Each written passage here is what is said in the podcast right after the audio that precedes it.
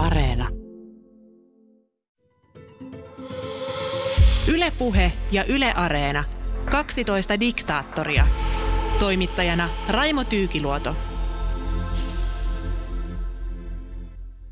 Kate Ranier perusti Nexus-kultin New Yorkissa vuonna 1998. Tämä yhdysvaltalaisen Ranierin johtama seksikultti toimi 20 vuotta, kunnes sen johtohenkilöt pidätettiin ja asetettiin syytteeseen vuonna 2018.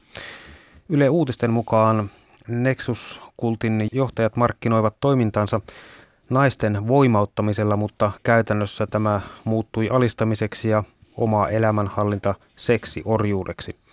Jotkut naiset jopa polttomerkittiin Nexus-kultin johtajan Kate Ranierin seksioriksi.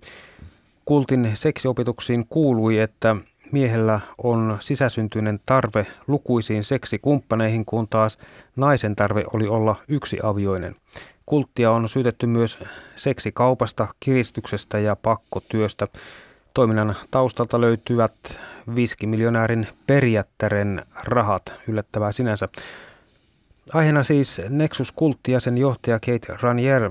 Minun nimi on Raimo Tyykiluoto ja asiantuntijavieraana on Israelin ystävä ryn toiminnanjohtaja ja Salom-lehden päätoimittaja Ilkka Vakkuri. Ilkka, tässä Nexus-kultissa taitaa olla kyse ammattimaisesti suoritetusta totaalisesta huijauksesta. Joo, jos ajatellaan Kate Ranieria, niin häntä on verrattu siis nyt tällaisena niin kuin esiintyjänä ja valo semmoisen ihmisiin vetovina – lähes tuohon Applen perustajaan. Mutta joka tapauksessa hänellä siis oli tämmöinen tietynlainen karismaattinen ote, ainakin näin väitetty erityisesti naisiin.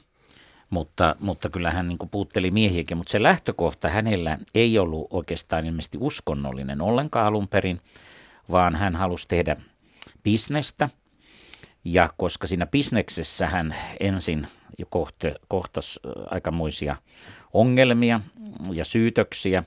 Ja tavallaan sitä bisnestä tavallaan kiellettiinkin, niin hän rupesi luomaan sen ympärille tämmöisen, jota voi nyt sanoa lähes uskonnollisen tämmöisen liikehdinnän, jossa, jossa hän tarjosi tämmöisiä, siis hän teki paljon kaikenlaista sijoitustoimintaa ja muuta, mutta hänen niin kuin järjesti tämmöisiä koulutustapahtumia, jotka maksoi aivan kauheasti, että ihmiset joutuivat jopa tekemään isoja velkoja päästäkseen niihin.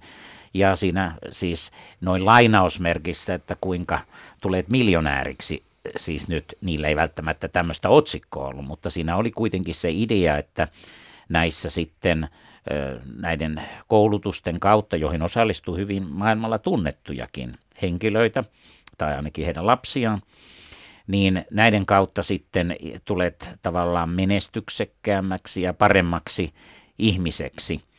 Ja, ja tosiaan niin tämä naisten voimauttamisidea, eh, hän niin kuin sovelti aina kulloistakin trendiä ja hän huomasi, että tämmöinen eh, niin kuin naisten voimauttaminenkin tuntui sopivalta trendiltä. Siis hänelle ei mikään muu merkinnyt kuin se, että hän sai aikaan bisnestä ja rahaa itselleen.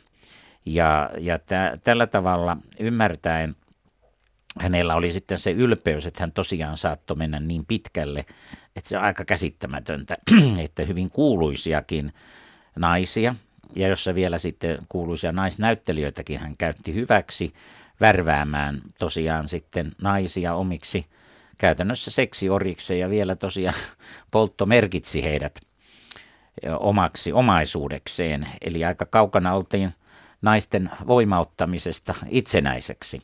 Mutta tämä tällainen, että on yksi voimakas henkilö, joka esiintyy, niin se kuitenkin jostakin syystä aika moneen ihmiseen on purrut, että hänen tämä liiketoiminta se oli laajaa ja monet miehet eh, olivat ihan hänen ihastuksissaan, hänen tapaansa esittää asioita mm, ja viedä tätä liiketoimintaa eteenpäin ja tietysti myöskin naiset.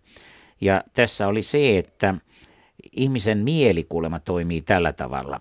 Tämä on niin uskonnossa, taloudessa ja kaikessa ja tämä on sama myöskin aatteissa. Tämä, minkä takia ihmiset uskovat weird things, eli outoihin, kummallisiin poikkeuksellisiin asioihin, niin tämä kirjan kirjoittaja oli tämä kuuluisa taikuri, joka on paljastanut näitä tämmöisiä huijauksia. Ja myöskin tämän huijauksessa hän jo esitti sen, sen huijaukseksi. Niin hän sanoi, että syy on se, että ihmiset haluaa uskoa outoihin asioihin. Ihminen, jolla ei ole näytä olevan mahdollisuutta toteuttaa unelmiansa, tulla miljonääriksi tai muuta, niin kun vaikka se tuntuu ja se on käytännössä mahdoton, että sitä nyt noin vaan pääsisi, mutta se ajatus kiehtoo. Ja samoiten ihmisillä on tällainen, että jos joku lupaa jotakin tai ennustaa jotakin, oli se sitten korteista ennustamista tai profetoimista, mitä tahansa. Jos 99,999 prosenttia menee pieleen, niin kun yksi kerta menee oikein, niin ihmisen aivot toimii sillä lailla, että se sulkee ne epäonnistuneet ja ajattelee, että oi se menikin hyvin ja nyt kun se meni näin oikein, niin voi jatkossakin mennä. Ja sitten se maine kasvaa ja ikään kuin ihminen saa semmoisen niin kuin, se on kyllä tavallaan voimauttamista kieltämättä. Siis että ihminen tavallaan rupeaa uskomaan omiin mahdollisuuksiinsa, joka on tietysti Amerikassa semmoinen keskeinen. Mutta nyt se, että hän kavalsi tavallaan tai huijasi näiden ihmisten rahat, niin se on tietysti äh, aika kauhea asia, koska jos ihmiseltä viedään unelma, tarjotaan unelma ja se meneekin jonkun toisen taskuun, niin kyllä se on aika julmaa peliä. No mikä tämä Kate Ranieri, niin oli oikein miehiään? No se oli, se on hänen, hänen niin kuin taustansa oli tosiaan, että hän keksi jo nuorena ruveta erilaiseen bisnestoimintaan. Eh, hän halusi niin kuin luoda sen amerikkalaisen unelman. Eh, siihen liittyy monenlaisia hänen lapsuuden kokemuksia, mutta ei nyt lähdetä niitä eh, käsittelemään. Mutta tuota, hänellä oli ilmeisesti jonkinlainen pakkomiele.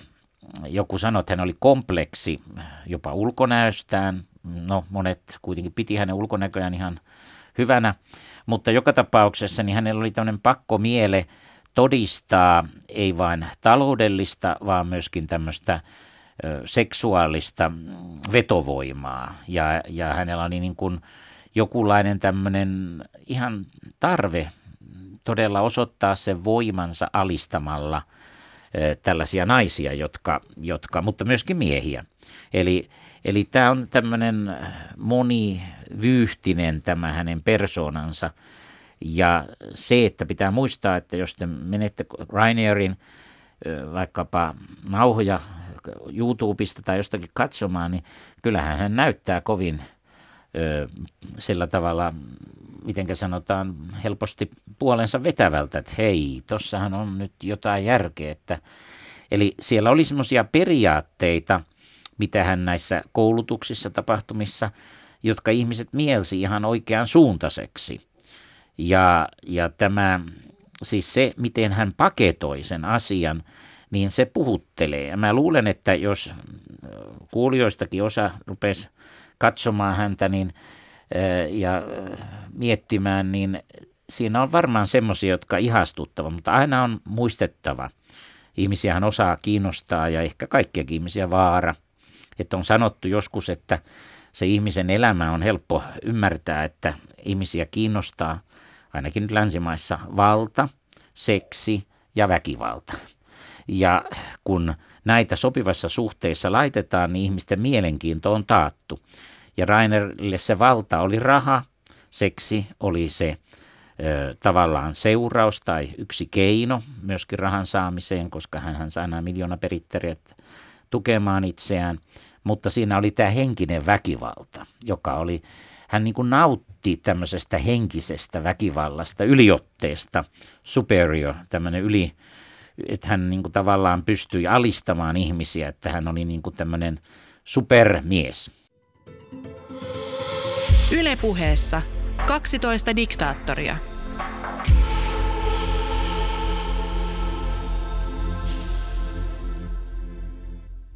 Nexus ilmoitti verkkosivuillaan olevansa humanitaaristen periaatteiden ohjaama yhteisö, joka pyrkii voimaannuttamaan ihmisiä ja vastaamaan tärkeisiin kysymyksiin siitä, mitä tarkoittaa olla ihminen. Nexus oli luokiteltu terveyspalveluja tarjoavaksi yritykseksi. Asiantuntijoiden ja yhteisöstä irtaantuneiden entisten jäsenten mukaan kyseessä oli kuitenkin äärimmäinen kultti ja sen toiminnassa on ollut mukana ainakin yli 16 000 henkilöä. Joo, nyt siis puhutaan toiminnassa aktiivisesti olleita, niitä on 16 000, mutta sehän on selvää, että perheenjäseniä, sukulaisia ja muita ihmisiä on ollut paljon enemmän. Ja nyt pitää muistaa, että tämä on yksi semmoinen näiden joukossa, joissa Amerikassa on tämä hyvin suosittua, että on tämmöisiä, näitähän on Suomenkin tullut tämmöisiä, että, että tavallaan niin kuin kehitetään ihmistä, jonka jälkeen esimerkiksi voi saada paremman työpaikan. Mä en tarkoita, että nyt suomalaiset työpaikkavärväykset olisi jotakin neksusta, en sitä tarkoita, mutta tarkoitan vaan, että kaiken tämmöisen hyvän toiminnan liepeillä liikkuu myöskin tämmöistä epämääräistä toimintaa, joka enemmänkin johtaa mm, ja, ja sen perimmäisen tarkoitus on ihmisten hyödyntäminen. Siis tässähän on tämä pyramidihuijaus on yksi, mitä hänet on syytetty ja, ja sitä on käsitelty. Eli kyllä tämä on semmoinen asia taas kerran, että e, tämä humanitaarinen jutun vetäminen ja voimaanottaminen, se puhuttelee monia ihmisiä, mutta kannattaa aina katsoa, että mikä siellä perimmäisenä on takana ja mihin pitää uskoa ja mitä siitä seuraa.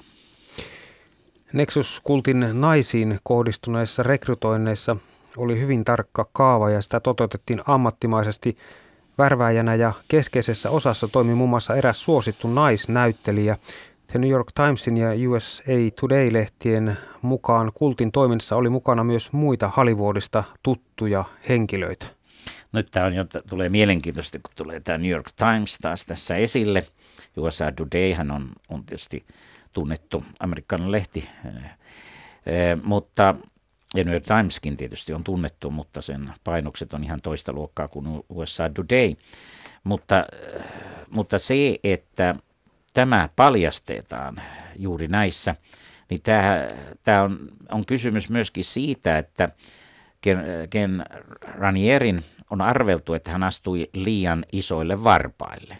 Eli kun hän lähti tekemään tätä bisnestä häikäilemättömästi ja, ja näitä rikkaita naisia värväs sinne ja muuta, niin se oli niin kuin tavallaan hänen ö, työnsä siinä mielessä paljastumisen niin kuin, ö, lähtölaukaus. Ja, ja tuota, näin nämä lehdet sitten pystyivät sitä ki, äh, niin kuin kirjoittamaan. Pitää muistaa, että Yhdysvalloissahan on hyvin tarkkaan siellä on sanan kirjoittamisen ja sanan vapaus, mutta jos jää kiinni jostakin, mitä ei voi niin kuin todistaa ollenkaan, niin ne korvaukset on aivan kauheita, että lehdethän kaataa, kaatuu heti. Jos. Eli toisin sanoen näillä lehdillä on täytynyt olla hyvin selkeät ja luotettavat perusteet sille, mitä he ovat esittäneet. Ja tämä on kyllä aika erikoista, että tämmöiset julkisuuden henkilöt, varsinkin naiset, rupeaa värväämään toisia naisia jonkinlaiseen sellaiseen, joka päättyy seksikulttiin, niin ei se nyt tietysti ihan tuntuisi niin kuin sopivan yhteen tämmöisen ainakaan feministisen ajattelun kanssa. Värvättäville naisille luvattiin henkistä kasvua, elämänhallinnan kehittymistä ja itsensä löytämistä. Todellisuudessa naisia nälkinytettiin, jotta he laihtuisivat johtaja Ranierin naisihanteen mittoihin ja pakotettiin seksiin Ranierin kanssa. Naisia myös määrättiin pidättäytymään seksistä kultin ulkopuolella ja olemaan vain Ranierin käytettävissä. Tämä on siis totta, että tällaisia yksittäisiä tapauksia ja isompikin joukko, mutta tähän ei tarkoita, että kaikki naiset, jotka siellä olisivat, olisivat öö, tuota, pakkolaidutettu tai jotakin sellaista, mutta kieltämättä tämä idea oli siellä.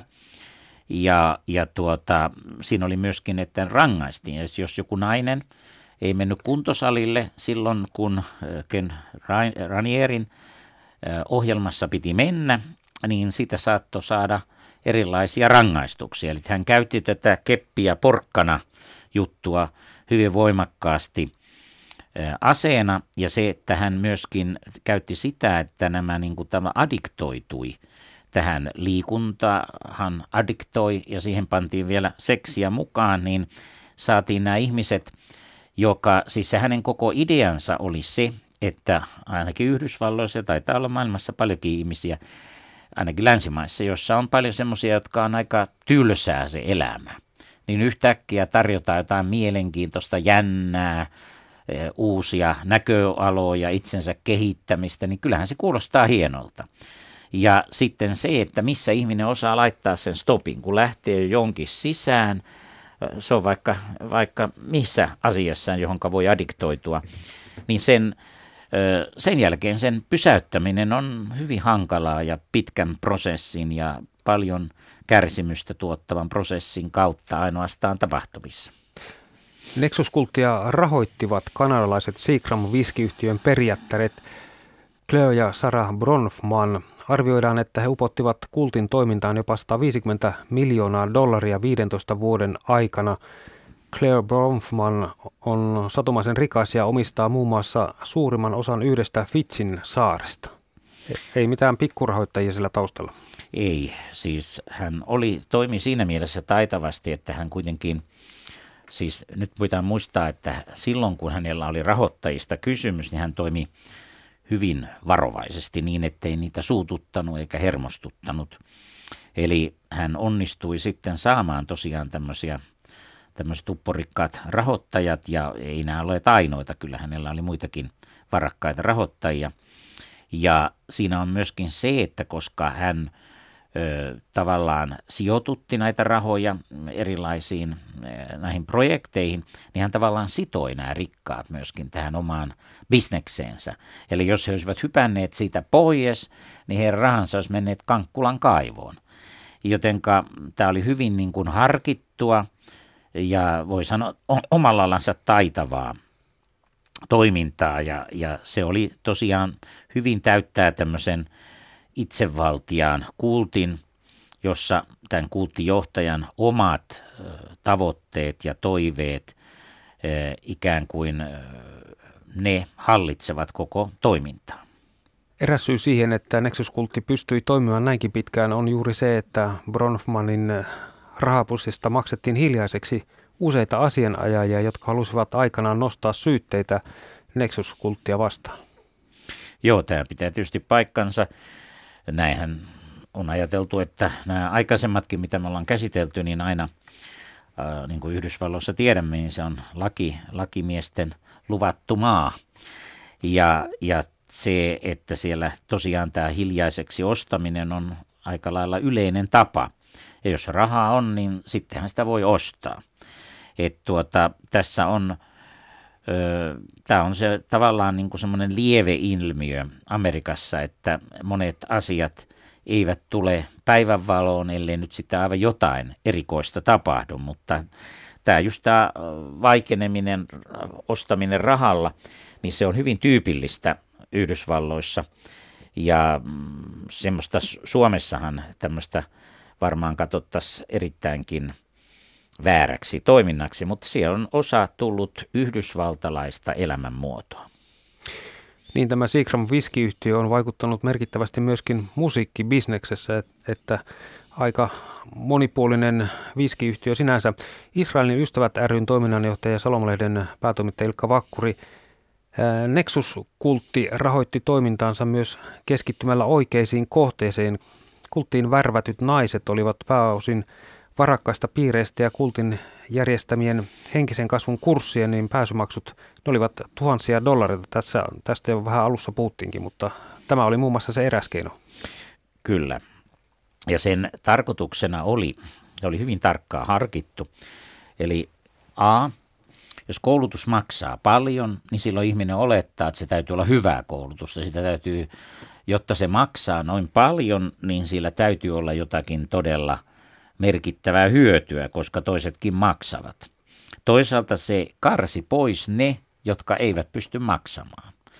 Ja kolmanneksi se aiheutti kuitenkin ongelmia niille, jotka sitten laittovat viimeiset rahansa voidakseen niille kursseille osallistua, koska vaikka siellä semmoista karsintaa tehtiinkin, niin kyllä se raha kelpasi Ken Rainerille vähän köyhemmiltäkin ihmisiltä. Ja naisilta vaadittiin arkaluontoista materiaalia takuksi siitä, etteivät he kertoisi salaisesta itsensä löytämisen ryhmästä muille. Joo, siis tätä on ainakin ihan ilmoittaneet ja dokumentit, on erittäin arka asia, koska hän keräsi sellaista materiaalia, joka tavallaan olisi tuhoisaa näille naisille. Hän vaati heiltä tosiaan esiintymään alaston kuvissa tai joka tapauksessa kaikenlaista sellaista tietoa antamaan, että joka niin sanotusti väärissä käsissä aiheuttaisi sen, että näiden naine, naisten maine ja elämän mahdollisuudet ö, romahtaisivat, koska Yhdysvalloissa se maine, jos esimerkiksi haluaa naimisiin tai noin, niin silläkin on merkitystä tai yleensäkin liiketoiminnan ja kaiken kannalta tietysti, mutta mielenkiintoista New York Times tämän paljasti, joka on kuitenkin muunilainen lähtökohdassaan, eli kilpailija, kilpailijan jutut paljastetaan. Niin, The New York Timesin tietojen mukaan kultin jäsenten piti lähettää kuukausittain itsestään alaston kuvia ja kertoa arkaluontoisia taloustietoja sekä tunnustaa rikoksia osoittaakseen sitoutumisensa ja lojaliutensa kulttia kohtaan.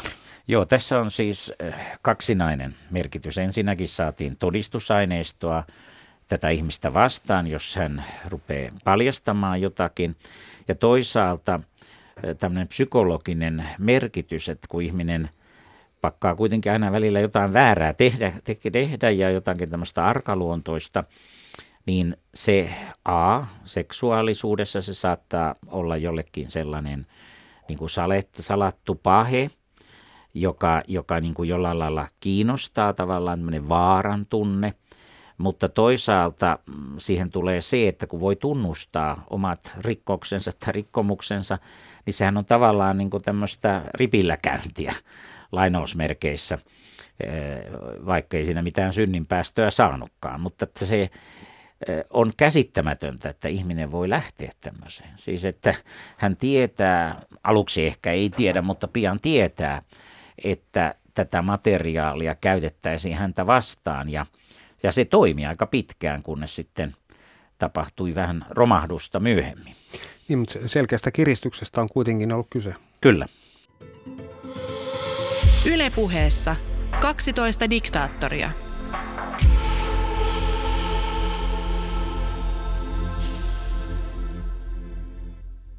Mikäli naiset yrittivät sitten irtautua tästä Nexus-kultin toiminnasta, niin heidän kerrotaan joutuneen muun muassa pahoinpidellyksi.